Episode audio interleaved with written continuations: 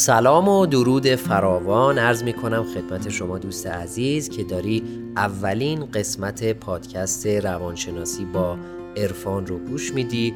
خودم رو معرفی می کنم. عرفان عظیمی هستم دانش آموخته روانشناسی بالینی و توی این قسمت پادکست که اولین قسمت هم هست اتفاقا درباره نه تا تکنیک طلایی برای تربیت فرزند شما بدون هیچ گونه فشار یا کنترلگری می‌خوایم با هم دیگه حرف بزنیم که اگر این تکنیک ها رو همین امروز یاد بگیری و بری اجراشون بکنی هم رابطه ای که با فرزندت داری بسیار بسیار بهتر میشه و همین که دیگه نیازی نداری که اعمال کنترل و اعمال فشار بکنی که فرزندت حرفات رو گوش بده. همراه هم باشه همه ما ممکنه که پدر یا مادرانی رو بشناسیم که در تربیت فرزند خودشون دچار مشکل هستن. یا ممکنه که خودمون جزء این دسته از والدین باشیم. تعجبی نداره. چرا که تربیت فرزند رو هیچ کجا به ما یاد نمیدن. حتی مهارت زندگی یا همون مهارت های دهگانه زندگی رو هم به اون صورتی که لازمه به ما آموزش ندادن. ولی آیا این دلیل موجهیه که خودمون به دنبال آموزش های مرتبط با تربیت فرزند نباشیم؟ بعید می‌دونم می‌خوام خلاصه ای از کتابی که اخیرا مطالعه کردم و خیلی دوستش داشتم باهاتون به اشتراک بذارم این کتاب رو به زبان انگلیسی مطالعه کردم و اطلاعی ندارم که داخل کشور به زبان فارسی ترجمه شده و چاپ شده یا نه ولی با این حال نسخه انگلیسی این کتاب رو در انتهای پست در بخش منابع معرفی می‌کنم که علاقمندان بتونن خودشون تهیه بکنن. در این کتاب به نه تا نکته کاملا کاربردی پرداخته شده که چطوری به کمک تئوری انتخاب می‌تونیم فرزندانی رو تربیت بکنیم که هم آزاد باشن و هم حرف ما رو به نحوی شایسته گوش بدن بدون اجبار کردن. دوست خوبم این پست و این فایل که به صورت فرمت صوتی همین پست هست و داری بهش گوش میدی یه کمی طولانی خواهد بود. توصیه می‌کنم برای خودت یه فنجون چایی بریزی یه کیکی بیسکویتی چیزی همراه چایی برداری ریلکس بکنی و با خیال راحت به این قسمت از پادکست گوش بدی. بریم واسه ادامه مطلب. در مورد تئوری انتخاب در پست بعدی سعی می‌کنم بگم. منتها در اینجا خیلی مختصر میگم که دکتر گلاسر در تئوری انتخاب میگه که ما هرگز نمی‌تونیم فردی رو مجبور به انجام یک کاری بکنیم. ما فقط می‌تونیم به افراد اطلاعات بدیم که مثلا این کار خوبه یا نه. بعد خودشه که انتخاب می‌کنه که اون کار رو چطوری انجام بده. اگه اجبار کنیم یا فشاری رو اعمال کنیم شاید در کوتاه مدت نتیجه بده. اما در بلند مدت باعث آسیب به رابطه شما و اون فرد میشه. می‌خواد اون فرد فرزند شما باشه یا همسر و یا حتی همکار و کارمند شما. اگه موافق باشین بریم دونه به دونه این نه نکته مهم برای تربیت فرزند رو با هم بررسی بکنیم. اگه وقت ندارید می‌تونید توی بلاک پست فقط نکات کلیدی هر بخش رو مطالعه کنید. اگر هم دوست دارید که عمیق و کامل یاد بگیرید می‌تونید که مطلب بلاک پست رو کامل بخونید یا این پادکست رو تا انتها به دقت گوش بدید. یه نکته مهم دیگه این که یه دفترچه به عنوان دفترچه تمارین رو آماده کردم که برای هر کدوم از تکنیک های نهگانه یه دونه تمرین قرار دادم. اون تمرین رو می‌تونید با استفاده از فرمی که در همون بلاک پست براتون قرار دادم دانلود کنید. نکته اول نیازهای اساسی کودک و نوجوان رو می‌دونی؟ نکات کلیدی این بخش یک کودکان به طور ذاتی در تلاشن برای برطرف کردن نیازهای اصلی خودشون. دو همیشه یادمون باشه همیشه میشه روی رفتار کودک و نوجوان اثر گذاشت ولی هرگز نمیشه که اونو برای همیشه کنترل کرد. اگه همش رفتار کودک رو کنترل بکنیم در آینده حتی نمی‌تونیم روی اون اثر هم بذاریم. سه هم کودکان و هم بزرگسالان هر رفتاری که نشون میدن برای برطرف کردن این پنج تا نیازه. یک نیاز به امنیت و بقا. دو نیاز به عشق و تعلق داشتن. سه نیاز به قدرت. چهار نیاز به تفریح. و پنج نیاز به آزادی. تئوری انتخاب که توسط دکتر ویلیام گلاسر در اواخر قرن بیستم مطرح شد راهکار بسیاری از مشکلات دنیای امروز بشره. روابطی که بین افراد شکل گرفته امروزه بیشتر بر مبنای کنترل بیرونیه. یعنی هر کسی که زورش بیشتره مثلا والدین از کودک و نوجوان می‌خواد که فلان کار رو انجام بده و اگه فرزندش اون کار رو درست انجام نده مجازات میشه توسط والدین. این یعنی کنترل بیرونی. در از هر چه زودتر به عنوان یه معلم یا والد و غیره بپذیریم که دیگه روش کنترل بیرونی جواب نمیده خیلی ساده تر می‌تونیم به کمک تئوری انتخاب با هم کنار بیایم و رابطه خوبی داشته باشیم. یه مثال بزنیم. فرض کنید که فرزند شما داره بازی می‌کنه یا نیاز به تفریح خودش رو برطرف می‌کنه و فرض بکنید که وقت نهار رسیده. شما به کودکتون میگید پسرم بیا ناهار تو بخور. وقت ناهاره. گفتیم که تئوری انتخاب میگه که ما نمی‌تونیم رفتار کسی رو بازور کنترل کنیم. فقط می‌تونیم بهش اطلاعات بدیم. پس فرزند شما اینو شنید و اطلاعاتی که بهش دادید رو گرفت. ممکنه مثلا دو تا کار انجام بده.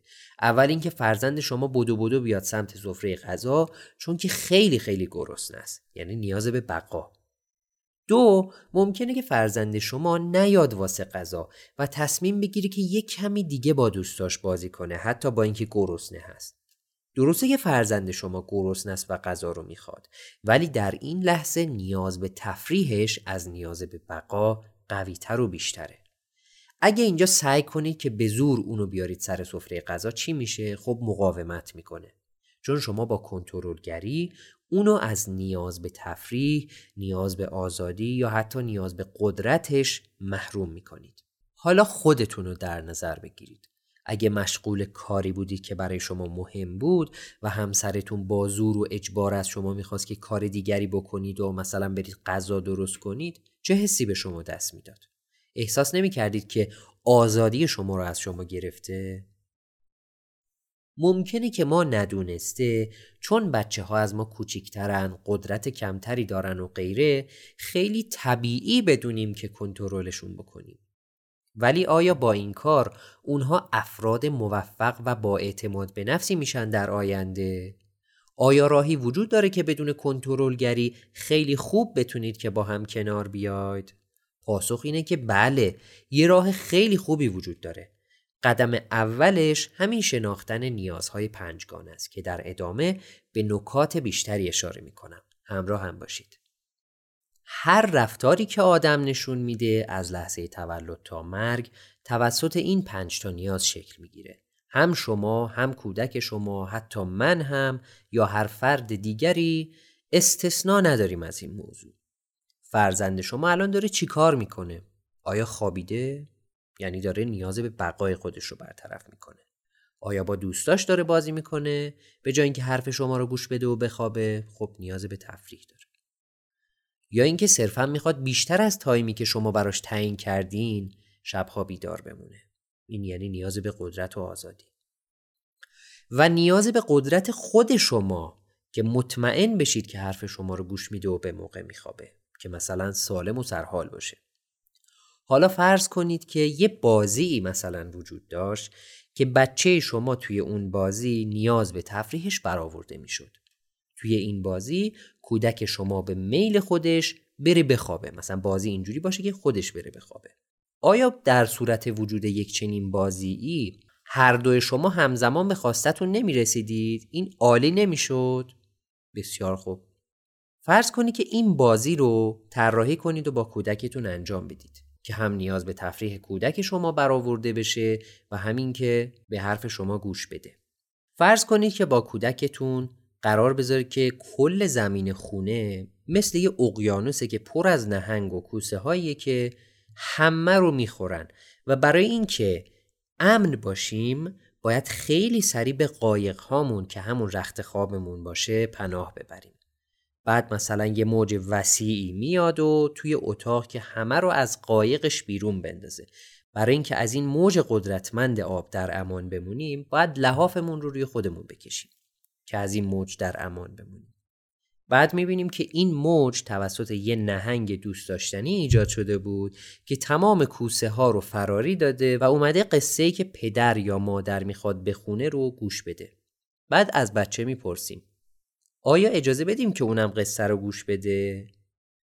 چون نیاز به قدرت بچه ها برآورده میشه با این اجازه دادنه باز می‌بینیم که هم نیاز به تفریحش برآورده شد هم نیاز به قدرتش برآورده شد پس در این روش جدید ما هدفمون اینه که هم از نیازهای پنجگانه کودک و هم از نیازهای پنجگانه خودمون آگاه بشیم و ببینیم که آیا می‌تونیم یه راهی رو پیدا کنیم که اینا رو با هم جوری ترکیب کنیم که نیازهای هر دوی ما برآورده بشه.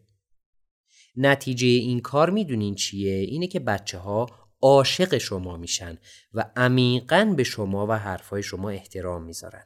شاید در ابتدا این روش یک کمی سخت به نظر برسه ولی قدم به قدم شما در اون بهتر خواهید شد. توی دفترچه تمارین یه تمرین خیلی خوب و ساده برای این بخش قرار دادم که خیلی کمکتون می‌کنه. کل تمرین ها رو می‌تونید از توی این فایل پی دی اف مطالعه بکنید و توی سایت روش دانلودش رو توی همین blog post قرار دادم. یه فرمی داره اون فرم رو پر می‌کنید و فایل PDF براتون دانلود میشه. تکنیک دوم آیا سعی می‌کنی که در تربیت فرزند اونو کنترل بکنی؟ نکات کلیدی این تکنیک. یک والدین در نهایت می‌خوان که بچهشون امن باشه و زنده بمونه. دو بچه ها هم می‌خوان آزادانه خودشون و دنیای اطرافشون رو کاوش کنن. سه بین بچه ها و والدین حتی قبل تولد بچه هم یه تناقض و اختلاف ذاتی به وجود میاد. چهار تربیت فرزند با آرامش یعنی اینکه به بچه ها با بیانی مناسب یاد بدیم که چطور ایمن باشن و به نیاز به آزادیشون بتونیم که احترام قائل باشیم. بیشتر والدین توی ذهنشون یه تصویر مطلوبی از آینده فرزندشون می‌سازن که مثلا بچم قرار دکتر بشه، مهندس بشه یا هر چیزی. و سعی می‌کنن بر اساس این تصویر مطلوب بچه هاشون رو خواسته یا ناخواسته کنترل کنن. ولی اگه عمیقتر به ماجرا نگاه کنیم متوجه میشیم که هدف از این تصویر مطلوب اینه که فرزندمون ایمن باشه زنده بمونه و بالغ بشه. یعنی این تصویر که می‌خوام مثلا دکتر بشه چون قرار درآمد بالایی داشته باشه و بتونه هزینه های زندگی خودش و خانوادش رو تأمین بکنه چیه هدف؟ اینه که در نهایت خب زنده بمونه دیگه بتونه بقا داشته باشه. همین تلاش برای زنده نگه داشتن فرزند حتی به صورت ناخودآگاه باعث میشه که ما کنترلگری بکنیم ولی آیا بچه ما هم همین تصویر مطلوب ما رو توی ذهن خودش داره؟ مسلما خیر. تصویر دنیای مطلوب بچه ها با والدین خودشون خیلی خیلی متفاوته. ممکنه که از فرزندتون می‌خواید که شاگرد اول کلاس باشه. مجبورش می‌کنید که مثلا اگه درساتو خوب بخونی برات بستنی می‌خرم یا می‌تونی با تبلت بازی کنی. ولی آیا فرزند شما هم به اندازه شما می‌خواد که شاگرد اول کلاس باشه؟ شاید اگه بیطرفانه یه نفر ازش بپرسه همین که یه نمره مناسبی بگیره و درس رو بتونه پاس کنه براش کافی باشه و خودش هم از این عملکرد متوسط به بالای خودش رضایت کاملی رو داشته باشه. یعنی شاید کودک شما نمی‌خواد که کل time ش رو فقط درس بخونه و شاید فکر می‌کنه که کارهای دیگه ای براش مهمتر هستن. چون تصویر دنیای مطلوب کودک با اون تصویری که شما توی ذهنتون دارید کاملا متفاوته. یادتون باشه که شاید هرگز این میل شما برای کنترل کردن فرزندتون متوقف نشه. حتی مادر خود منم هنگامی که سوار هواپیما میشم نگران میشه. حتی با اینکه این میل شدید برای کنترل در والدین وجود داره باید یادمون باشه که بچه های ما قرار یه روزی بزرگ بشن و مستقل بشن. اگه می‌خوایم که یه رابطه عالی آکنده از عشق و علاقه و احترام بین ما باشه باید یاد بگیریم که کنترلگری رو بذاریم کنار. تا زمانی که بین شما و فرزندتون یه رابطه خوب و محترمانه یعنی احترام نیازهاش وجود داشته باشه شما می‌تونید ایده ها و نظرات خودتون رو بهش منتقل بکنید یعنی انتقال اطلاعات. و چون در دنیای مطلوبش قرار می‌گیرید با احترام گذاشتن به نیازهاش با احتمال خیلی بیشتری ایده شما رو میپذیره و از شما تأثیر می‌گیره. دقت کنید نگفتم رفتارش تحت کنترل شما در میاد. گفتم که از شما تأثیر می‌گیره. وقتی به کودک میگیم پاشو برو اتاقتو مرتب کن وگرنه گوشی بی گوشی یعنی مجازات یا مثلا اگه درساتو بخونی میریم بستنی می‌خوریم مطمئنم که خودتونم خیلی بهتر از من می‌دونید که این کار اسمش کنترلگری و کنترل کردنه. یعنی نیاز به آزادی و قدرت کودک رو ازش می‌گیریم. برخی مثال های دیگرم مثل مثلا چرا باید هر چیزی رو ده بار برات تکرار کنم؟ یا مثلا بهش بگین چرا آخه اینقدر نامرتبی تو؟ چرا اینقدر شلخته ای تو؟ یا مثلا بهش بگیم چرا حرفامو گوش نمیدی آخه بچه؟ یا مثلا بهش بگیم خیلی ازت ناراضی هستن مطمئن باشین که شاید در کوتاه مدت این حرف ها جواب بده. ولی اون رابطه خوبی که می‌تونست بین شما و فرزندتون باشه قطعا صدمه می‌بینه حتی اعتماد به نفس کودک هم در آینده دچار تخریب میشه پس این هفت عادت مربوط به کنترلگری رو با هفت عادت مثبتی که می‌خوام بهتون بگم باید جایگزین بکنیم. اولی اینه که به جای انتقاد کردن حمایت بکنیم. دو به جای سرزنش کردن تشویق بکنیم. سه به جای شکایت کردن گوش بدیم. چهار به جای نق زدن پذیرش رو یاد بگیریم. پنج به جای تهدید کردن اعتماد کنیم. 6. به جای تنبیه کردن احترام بذاریم.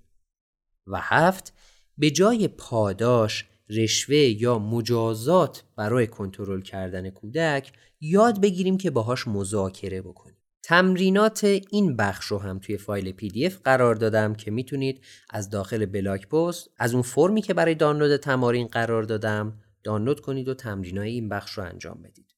تکنیک سوم آخه چرا بچه من این کارو داره می‌کنه؟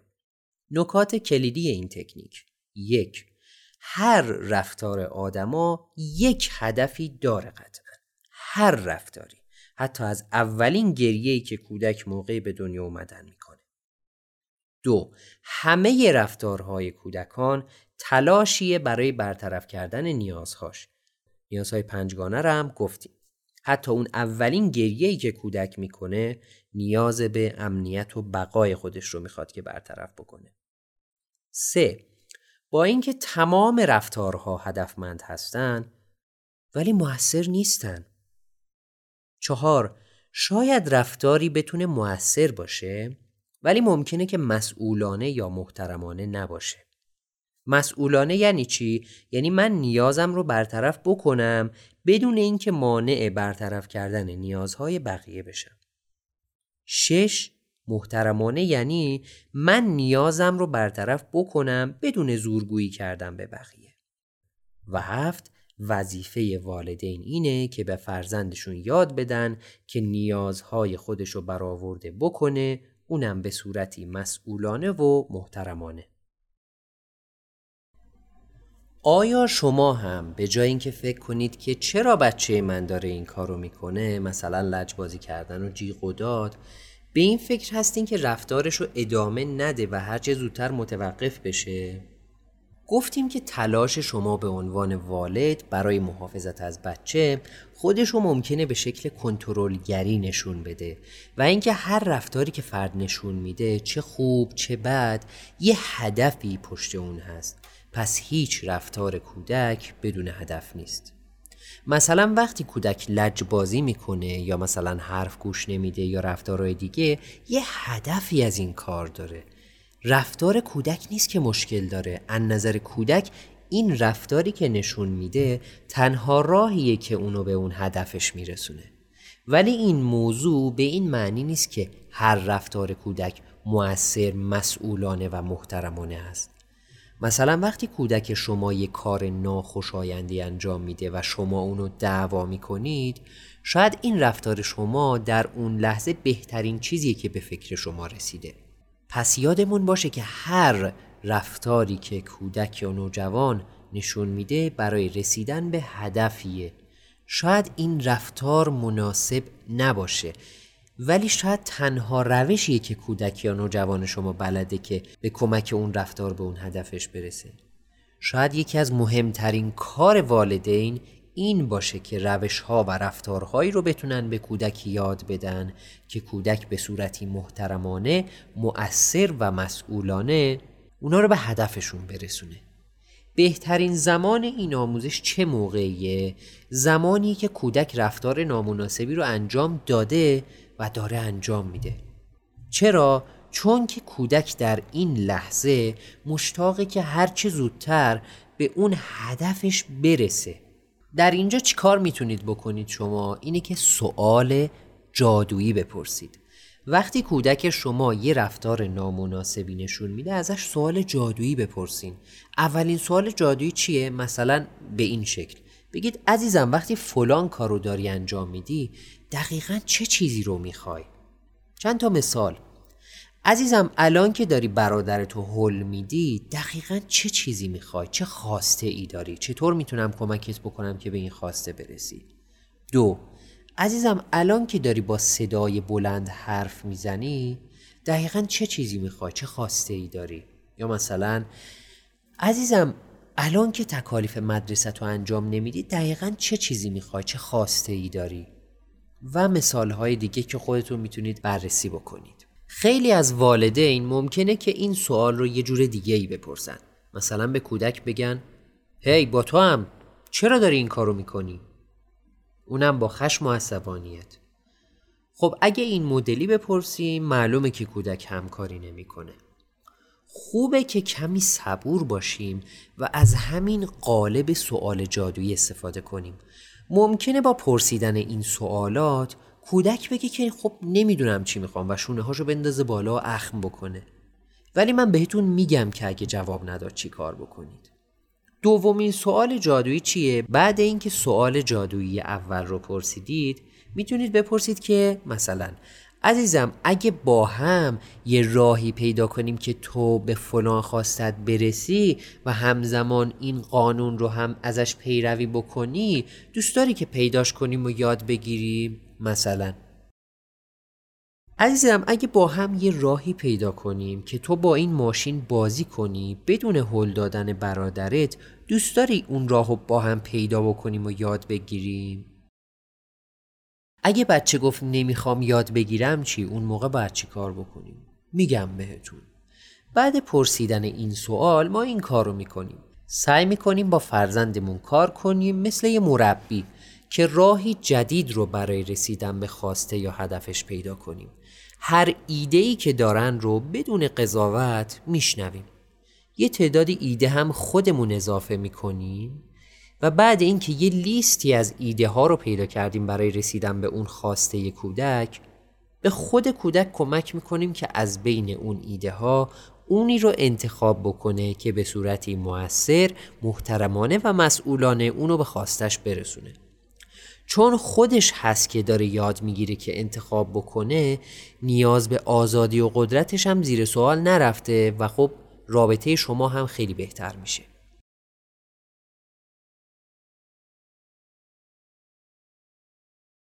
به عنوان مثال برخی از این ایده های جدید می‌تونه این شکلی باشه. مثلا به برادرت بگو که هر ده دقیقه با هم اسباب بازیاتون رو عوض بکنید یا شما هم می‌تونید در این تایم گذاری بهشون کمک بکنید. یا مثلا ازش بخوا که با هم بازی کنید. یا مثلا ببینید با کدوم اسباب بازی می‌تونید هر دوتاتون همزمان با هم بازی کنید. دیدید راه حلای مشترک پیدا می‌کنید. وقتی ما به عنوان والد یاد بگیریم که مشکل بچه نیست این رفتارا چرا که بچه شاید این تنها رفتاریه که بلده خیلی از مشکلات درست میشن. پشت این رفتارهایی که به ظاهر منفی هستن یه هدفی هست که کودک یا نوجوان می‌خواد بهش برسه. ولی راه رسیدن به اون هدف رو بلد نیست. دیدی نوزاد وقتی فقط گریه می‌کنه؟ میگیم خدایا ای کاش که این بچه زبون داشت. لاقل به هم می‌گفت که چی می‌خواد.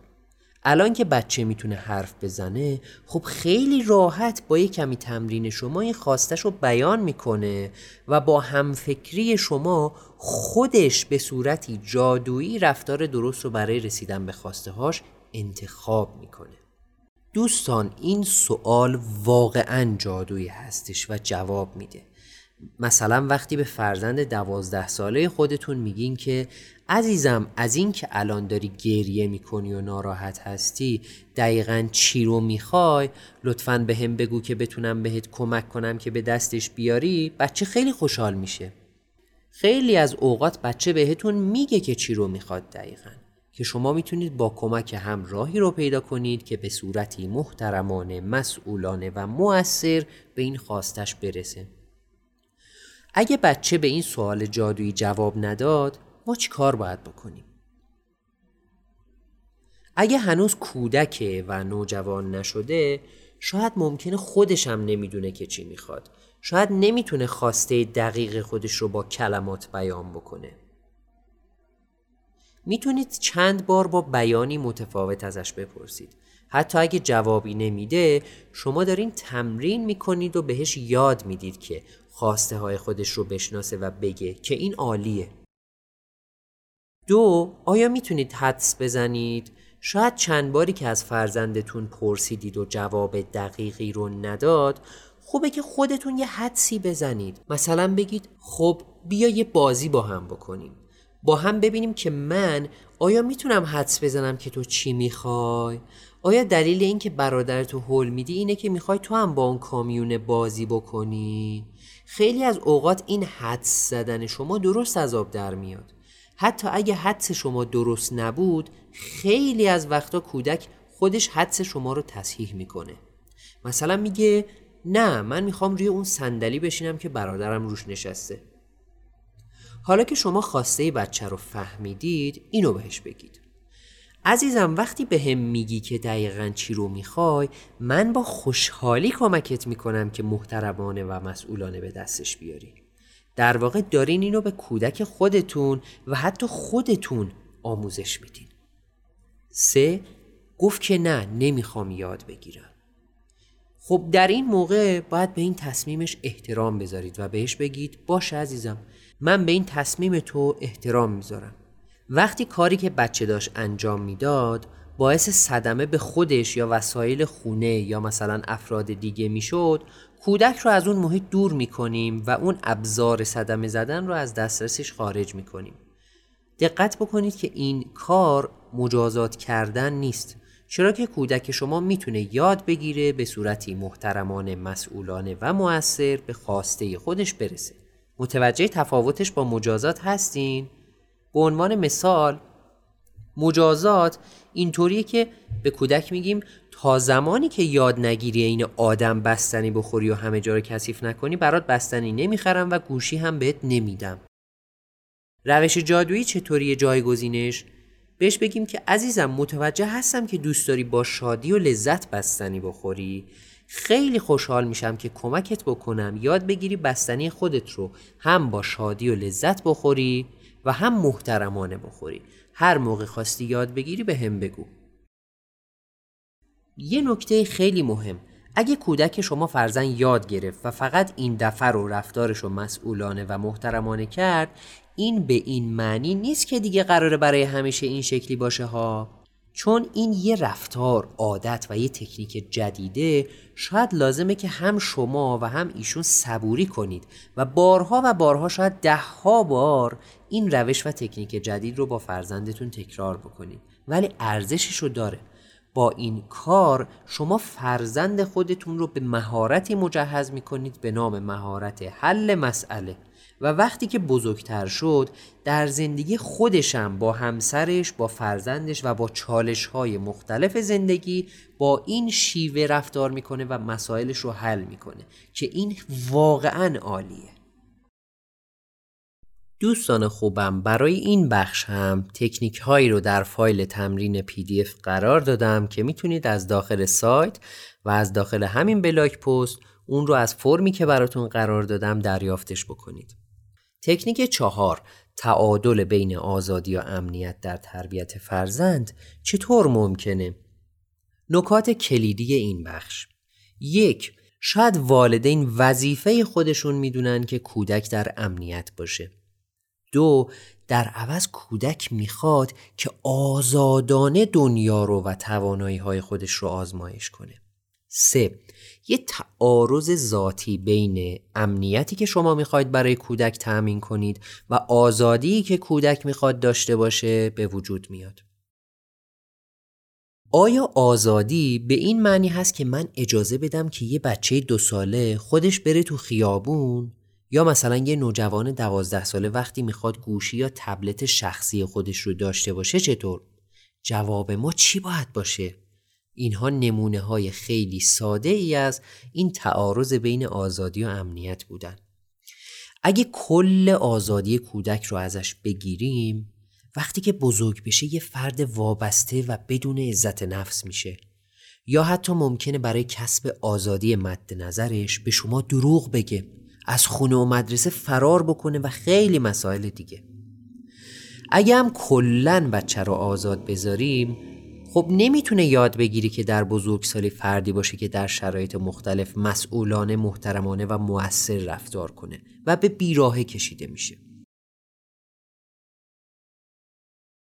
پس اگه می‌خوایم که یه بزرگسال مسئولیت پذیر رو با اعتماد به نفس تربیت بکنیم باید از همون ابتدا با توجه به سنی که کودک یا نوجوان داره اون آزادی متناسب با سنش رو بهش بدیم. منتها یه نظارت دوستانه ای هم همراهش داشته باشیم و کار اصلیمون این باشه که آموزش بدیم که خودش رفتارهای مؤثر محترمانه و مسئولانه رو بتونه انتخاب و اجرا بکنه در این صورت هست که در زندگی خودش در آینده هم خواهد تونست با انواع مسائل و مشکلات به خوبی روبرو بشه. تکنیک پنجم آزادی نامحدود با مرزهای امن نکات کلیدی این بخش.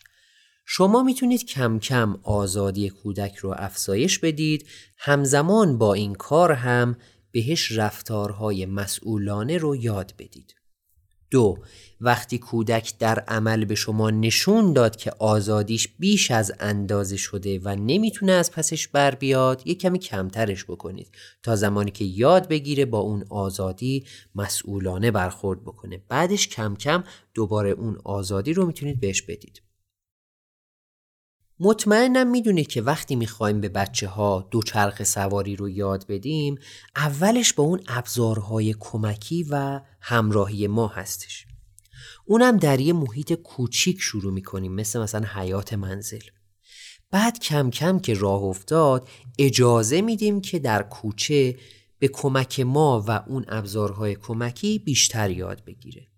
بعد که بیشتر یاد گرفت ابزار کمکی رو از تایرهای دوچرخه جدا می کنیم ولی باز همراهش هستیم که یاد بگیره چطوری خودش موقع دوچرخه سواری تعادل و امنیتش رو تأمین بکنه. حتی وقتی زمین خورد ما بازم کنارش هستیم و کمکش می‌کنیم که دوچرخه رو یاد بگیره بعد که دیگه کم کم مطمئن شدیم که یاد گرفت بدون ابزار کمکی دوچرخه سواری کنه و در واقع تعادلش رو حفظ کنه خطرات و چاله ها و خیابونا رو اینا رو بدونه دیگه کم کم این آزادیش رو بیشتر می‌کنیم. مثلا اجازه میدیم که در بخش بیشتری از کوچه بتونه دوچرخه سواری بکنه. دقیقا دادن آزادی در بخش های دیگر زندگی به کودک هم شبیه این مثال میمونه. در اصل کار تربیت فرزند یعنی که به فرزند خودتون کمک بکنید و ازش حمایت کنید که به طوری مسئولانه خودش بتونه انتخاب بکنه و آزادی بیشتری داشته باشه. چه در دنیای واقعی چه در اینترنت. چه شما بخواید چه شما نخواید. فرزند شما با اتفاقات و صحنه های شگفتانگیز، ترسناک و یا حتی غیر اخلاقی مواجه میشه. این یه حقیقته. اگه که بخواید همیشه اونو محدود بکنید که مبادا با اینها مواجه نشه خب این یه راه اصولی نیست و جواب نمیده. مطمئن باشید. کار شما اینه که بهش کمک کنید که خودش انقدر بتونه تشخیص بده که چه چیزی براش خطر آفرینه. در واقع با این کار شما مثل یه پناه امن میشید برای کودک خودتون که وقتی هر خطری که بود خودش بیاد به شما بگه. نه اینکه از ترس شما موضوعات خطرناکی مثل تجاوز و یا خطاهای خودش رو مخفی کنه از شما. یادمون باشه که ما هرگز نمی‌تونیم به کسی که تشنه هست بگیم که تو آب نخور. ما به عنوان والد نمی‌تونیم که با بیشتر شدن سن بچه ها جلوی آزادی و نیاز به آزادی اونها رو بگیریم. به جای این کار ما به فرزندمون مهارت یاد میدیم. مهارتی که بتونه خطر رو شناسایی بکنه خودش و این کار رو از همون کودکی تا وقتی که بزرگسال میشه ادامه میدیم. مثل یه فرایند همیشگی. بچه ها در هر سنی که باشن عاشق اینن که والدینی داشته باشن که والدینشون یه پناه امنی باشه. بتونن با والدشون حرف بزنن بتونن بهش اعتماد بکنن. وقتی شما همچین فردی برای فرزند خودتون باشین مطمئن باشین که کودک شما صادقانه حرفاشو با شما در میون می‌ذاره و شما هم به عنوان والدی که این نکته رو الان یاد گرفتید خوبه که متناسب با سن کودک اطلاعاتی رو بهش بدین که درست و علمی باشه. مثلا به جای اینکه کودک در مورد مسائل جنسی از منابع نامناسبی مثل اینترنت یا دوستان نامناسب اطلاعات غلط بگیره خوبه که خودتون وقتی که کودک کنجکاوی کرد به صورت علمی واضح و با توجه به سطح درکش بهش توضیح بدید و خودتون کنجکاویش رو برطرف بکنید. یعنی شما براش یه منبع قابل اعتماد باشید.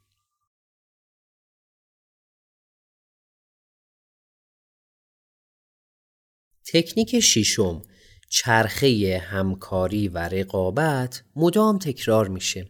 نکات کلیدی این بخش. یک نیاز به عشق و تفریح نیازهای مربوط به همکاری هستند. دو نیاز به قدرت و آزادی نیازهای رقابتی هستند. سه کودک در طول رشد ممکنه که مدام بین این دو حالت رقابتی و همکاری نوسان بکنه. چهار کودکان برای اینکه احساس امنیت کنن نیاز به عشق دارن. پنج نوجوانان برای اینکه احساس امنیت کنن نیاز به قدرت دارن. رشد کودکان تقریبا مراحل یکسانی رو در همه کودکان داره. کودکان مدام بین دو تا حالت همکاری و رقابتی نوسان می‌کنن مثلا هر دو سه ماه یک بار. شما با دانشی که از تئوری انتخاب تا اینجا به دست آوردین می‌تونین در هر دوی این حالتها به خوبی باهاش کنار بیاین. وقتی کودک در حالت رقابتی قرار می‌گیره خوبه که به یاد این نکته بیفتیم که بهشون گزینه های بیشتری برای انتخاب بدیم. مثلا اگه غذا نمی‌خوره و ما برای نهار مثلا قرمه سبزی درست کردیم می‌تونیم یه منو رو براش به این شکل بچینیم. برنج خالی برنج با خورشت بعد برنج با خورشت و ماست برنج با خورشت و سالاد مثلا. چهار تا بهش انتخاب بدیم. حتی با اینکه شما فقط همون قرمه سبزی رو آماده کردید و کودک رو نمی‌خواست وقتی بهش انتخاب میدین اون نیاز به قدرت و آزادی کودک برطرف میشه. خیلی راحت تر انتخاب می‌کنه. به قول Architect توی فیلم Matrix میگه که آدما حرف گوش می‌کنن وقتی که حتی به صورت ناخودآگاه بدونن که می‌تونن انتخاب بکنن. حتی اگه گزینه ها ساختگی هم باشن. در اصل بهترین کاری که یه والد می‌تونه در حق کودک خودش انجام بده اینه که یه فردی رو بار بیاره که بتونه نیاز به قدرت و آزادی خودش رو به شکلی مسئولانه و محترمانه برطرف بکنه. یعنی بدون آسیب زدن به دیگران و خودش. چون شما قرار نیست که تا پنجاه سالگیش مراقب کودکتون باشین. بهتره که مستمر از خود شما آموزش ببینه طبق صحبتهایی که داشتیم و خودش بتونه آزادانه از بین گزینه هایی که داره اونی رو انتخاب کنه که مسئولانه هست. خودش بتونه صلاح خودش رو تشخیص بده. وقتی کودک شما بزرگتر میشه و تبدیل میشه به یه نوجوان یا به اصطلاح تینیجر مدل آزادی هایی که می‌خواد با یه کودک دو سال سه ساله قطعا فرق می‌کنه دیگه. برای یه نوجوان مثلا 13 14 ساله می‌تونید به این ترتیب مثلا این سوالا رو بپرسید. یک در این سن نوجوان ممکنه که دیگه برای انجام یک کار از شما حتی اجازه هم نگیره. فقط اعلام بکنه. مثلا بگه مامان من میرم بیرون با فلان دوستم. نمیگه مامان اجازه میدی که من برم یا نه. اینجا وقتی نوجوان به شما اطلاع میده یا همون اطلاعات رو میده طبق چیزی که گفتیم شما باید وانموند بکنید که اون از شما پرسید و اجازه گرفت. چرا که وقتی که قبول می‌کنید احساس قدرت بهش می‌دید.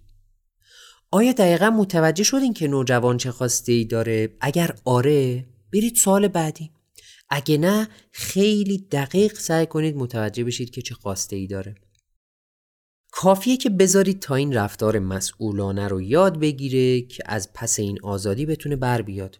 بهش توضیح بدید که اگه بتونه رفتار مسئولانه ای رو یاد بگیره و به شما نشون بده جواب شما به این درخواستش مثبت میشه. این باعث میشه که تلاش کنه و سریعتر هم یاد بگیره. سوال بعدی اینه که من از چی میترسم؟ به عنوان والد. اگه جوابی نداره این سوال واقعا می‌تونید بهش اجازه رو بدید. اگه می‌دونید ترس شما چیه آیا می‌تونید یه برنامه بچینید که با این ترس به خصوص کنار بیاید؟ وقتی که مثلا به نوجوانین آزادی رو دادید این اجازه رو که می‌خواست دادید. آیا دوست دارید که فرزند شما بهتون اطمینان بده بابت این ترسایی که دارین؟ می‌تونید ازش کمک بخواید مثلا.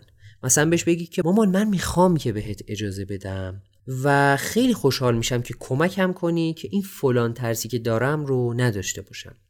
مطمئن باشید که اگه اینطوری با بیانی مناسب بهش بگید خوشحالم میشه که کمکتون بکنه. مثلا ممکنه بهتون بگی که مامان من وقتی رسیدم اونجا بهت زنگ می‌زنم. یا مثلا وقتی که کارم تموم شد و در مسیر خونه بودم بهت زنگ می‌زنم. بهش نشون بدید که بهش اعتماد دارین. شاید مثلا اگه ترس شما خیلی خیلی بزرگ باشه بابت اون کاری که از شما اجازه می‌خواد و مثلا از هر ده مرتبه اجازه که از شما می‌خواد یکی رو مثلا بهش اجازه ندین خب اون حرف شما رو گوش میده و به شما احترام می‌ذاره. ولی اگه از هر ده تا درخواستی که داره نه تا رو رد کنید خب دیگه حرفتون رو گوش نداد سورپرایز نشید دیگه. یه کار مهم دیگه وقتی که نوجوان اون اجازه رو بهش دادید رفت و برگشت می‌تونید با هم حرف بزنید. نه اینکه شما بلکه اون خودش خودش رو ارزیابی بکنه که چطور تونست این آزادی و اجازه رو که بهش دادین و مدیریت بکنه. آیا مانع و مشکل خاصی براش پیش اومد؟ بعد شما باید از خودتون بگید. که چطوری وقتی اون بیرون بود سعی کردین که ترس خودتون رو مدیریت کنید و به بچهتون اعتماد بکنید. هر کسی فقط خودش رو میگه. اون عادتهای مخرب هفگانه رو یادتون هست؟ گفتیم. گفتیم که به جای انتقاد چی کار بکنید به جای فلان کار چی کار بکنید؟ دقیقا همین بود منظورمون که اینجا مثالش رو زدیم. دوستان این بخش ششم هم مثل تمام بخشهای قبلی تمرین خاص خودش رو داشت و تمرین ها خیلی مهم هستن. اگر بخواید که تمرین ها رو انجام بدید برید توی blog post. توی اون فرمی که براتون قرار دادم در ابتدای همین blog post می‌تونید فایل PDF تمرینات رو دانلود بکنید. تکنیک هفتم اینه که شما می‌تونید آینده رو پیش بینی بکنید در تربیت فرزندتون. نکات کلیدی این تکنیک. یک شما توانایی پیش بینی کردن برخی مشکلات فرزندانتون رو از همین الان دارید. دو خوبه که از الان برای مداخله موثر واسه این مشکلات یه برنامه داشته باشیم سه تعیین برخی قانون ها به کمک خود فرزندان این اختلافات رو کاهش میده. و چهار برای موفقیت در این مسیر حتما چندین مرتبه شکست رو تجربه خواهید کرد. فرض کنید که فرزند شما هر روز که از مدرسه میاد خونه کیفشو پرت می‌کنه وسط خونه و میره که زود لباسشو عوض بکنه. هر روز شما بابت این کار بهش تذکر می‌دید و دعواش می‌کنید و اونم داد می‌زنه که بس کن ماما چقدر گیر میدی چقدر قر می‌زنی. شاید این مثال یا مثال شبیه اینو شما هم تجربه کرده باشید با فرزندتون.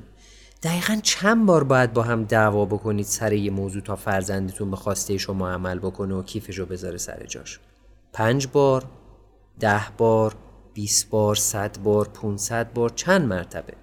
فکر نکنم این روش جواب بده. پس چی کار باید کرد با توجه به صحبت که تا الان داشتیم؟ حدس شما چیه؟ خب بذارین من یه مثال از نحوه حل این مسئله براتون بزنم. فرزند شما از مدرسه اومده و دوباره کیفشو پرت کرده وسط خونه. این بار شما نق نمی‌زنید و چیزی نمیگید. اجازه می‌دید که چند ساعت بگذره در یه تایمی که هر دوتاتون ریلکس و راحت هستین به فرزندتون میگید که عزیزم می‌خوام درباره اینکه یه موضوعی رو حل کنیم با هم یه مشورتی بکنیم. خوشحال میشم که تو کمکم بکنی. این الگویی که هر روز تکرار میشه رو میاید از دیدگاه خودتون بهش بیان می‌کنید. مثلا می‌تونید بگید که عزیزم آیا متوجه شدی که هر روز وقتی که از مدرسه می‌رسی خونه و کیف تو اونجا قرار میدی منم هر روز هی میام نق می‌زنم به دعوات می‌کنم عصبانی میشم و هر دو از همدیگه ناراحت میشیم؟ بعد کودکتون میگه بله چقدر خوبه که مثلا شما مثلا فهمیدید که دارید نق می‌زنید کودکتون احساس می‌کنه که شما اونو درک می‌کنید. بعد می‌تونید بهش بگید که عزیزم اگه با هم و با کمک هم بتونیم یه چاره ای خوبی رو پیدا بکنیم برای این موضوع که من دیگه بهت نق نزنم موافقی در موردش حرف بزنیم؟ در بسیاری از مواقع فرزند شما با کمال میل آماده صحبت میشه. اگرم نشد می‌تونید بهش بگید که خب اشکالی نداره عزیزم در یه تایم مناسبتر دوباره در موردش حرف می‌زنیم. تمام. در ادامه می‌تونید الگو و دیدگاه ایدال خودتون رو بیان بکنید. مثلا بگید که خیلی خوشحال می شدم که وقتی از مدرسه می‌رسی خونه وقتی از اونجا رد میشی شش تا قدم بیشترم برداری و کیف تو بذاری کنار کمد بعدش هم که خب میری لباساتو عوض می‌کنی. در این حین منم برات یه خوراکی خوشمزه آماده می‌کنم که بیای بخوری. به نظرت چطوره؟ ممکنه فرزند شما بگه که نمی‌دونم ماما من اصلا بهش فکرم نمی کنم می‌خوام هر چی زودتر بپرم برم تو اتاقم لباسم رو عوض کنم. فکر کنم شاید بتونم شیش قدم اضافه رو بردارم و کیفمو بذارم کنار کمد. مطمئن شیش قدمه واقعا؟ شما هم می‌تونید بهش بگی که خب راستش منم نمی‌دونم. با خنده. نظرت چیه با هم بشمریم ببینیم که از اونجایی که کیفتو می‌ذاری رو زمین موقع اومدن تا کمد چند قدمه؟ ولی قبلش یه بازی باید بکنید. باید حدس بزنید. حدس بزنید که چند قدمه. در اینجا خب شما یه بازی رو ایجاد کردین و نیاز به تفریحش هم برآورده میشه که باعث میشه کودک همراهی بکنه. شما رو حرفتون رو گوش بده. بعد شمردن قدم ها می‌تونید بهش بگید که خب پس با هم یه برنامه جدید داریم عزیزم. اونم مشتاقانه میگه که خب آره ماما فکر کنم که بتونم هشت قدم بیشتر رو بردارم و کیفم رو بذارم سر جاش. ولی یه یادآوری مهم. به احتمال خیلی خیلی زیاد در چند دفعه اول این برنامه جدید شما عملی نمیشه. این کار معنیش این نیست که داره لجبازی می‌کنه ها بلکه ساختن یه عادت جدید می‌دونیم که یه کمی زمان بره. که در اینجا لازم شما به عنوان والد این فرایند رو چندین مرتبه تکرار بکنید و با آرامش و دست بر ندارید. قدم بعدی چیه؟ بعد اینکه اون برنامه رو ریختید عصر هر روز مثلا در یه تایم مناسب می‌تونید ازش بخواین که هر کدوم شما خودتون خودتون رو ارزیابی بکنید. مثلا اول شما شروع کنید و بگید که من به خودم افتقار می‌کنم که امروز وقتی از مدرسه رسیدی نق نزدم. قر نزدم دعواتم نکردم و فقط بهت گفتم که عزیزم هشت قدم. ولی در مورد عمل کرده اون خب نباید چیزی بگید. هر کس باید خودش رو ارزیابی بکنه. بعد می‌تونید بهش بگید که عزیزم حالا نوبت توه. وقتی اونم خودش رو ارزیابی کرد می‌تونید بهش بگید که به نظرت آیا فکر می‌کنی که این برنامه احتمالا نیاز به تغییراتی داره که موفقیت آمیز باشه؟ آیا دوست داری وقتی که می‌رسی خونه من هشت قدم رو بهت یادآوری بکنم؟ ممکنه که فرزندتون مثلا نخواد که هر دفعه شما بگید هشت قدم هشت قدم و براش تکرار بکنید. خب شما این پروسه ارزیابی کردن رو هر روز تکرار بکنید و دست بر ندارید. بسیاری از والدین بعد یکی دو بار ممکنه دست بردارن و عقب نشینی بکنن. ولی بهتون قول میدم که ادامه دادن ارزشش رو داره حتی از این تکنیک میشه برای حل مسئله اختلافات بین دو فرزندم استفاده بکنید شما می‌تونید به عنوان یه مربی باشید برای اون دوتا که با هم بشینن مسئله رو از دیدگاه خودشون تعریف بکنن و شما هم مسئله رو از دیدگاه خودتون تعریف بکنید. بعد ازشون بخواید که بگن وقتی این مسئله حل شد چه تغییری قراره ایجاد بشه. بعد مثلا ازشون ایده بگیرید برای راه حل های این مسئله. بعد هر کودک مثلا در مورد تغییری که در خودش می‌تونه به وجود بیاره صحبت می‌کنه نه در مورد دیگری. یعنی نمیگه که باید خواهرم این کارو بکنه که منم این کارو بکنم. نه هر کسی در مورد کاری که خودش انجام میده صحبت باید بکنه. در پایان روز هم مثلا در یه تایم مناسب هر کسی میاد خودش رو ارزیابی می‌کنه و پیشنهاداتی رو میده برای بهبود دادن عملکرد خودش. بریم برای دو تا استراتژی سری و موفقیت آمیز برای تربیت فرزند. تکنیک هشتمه.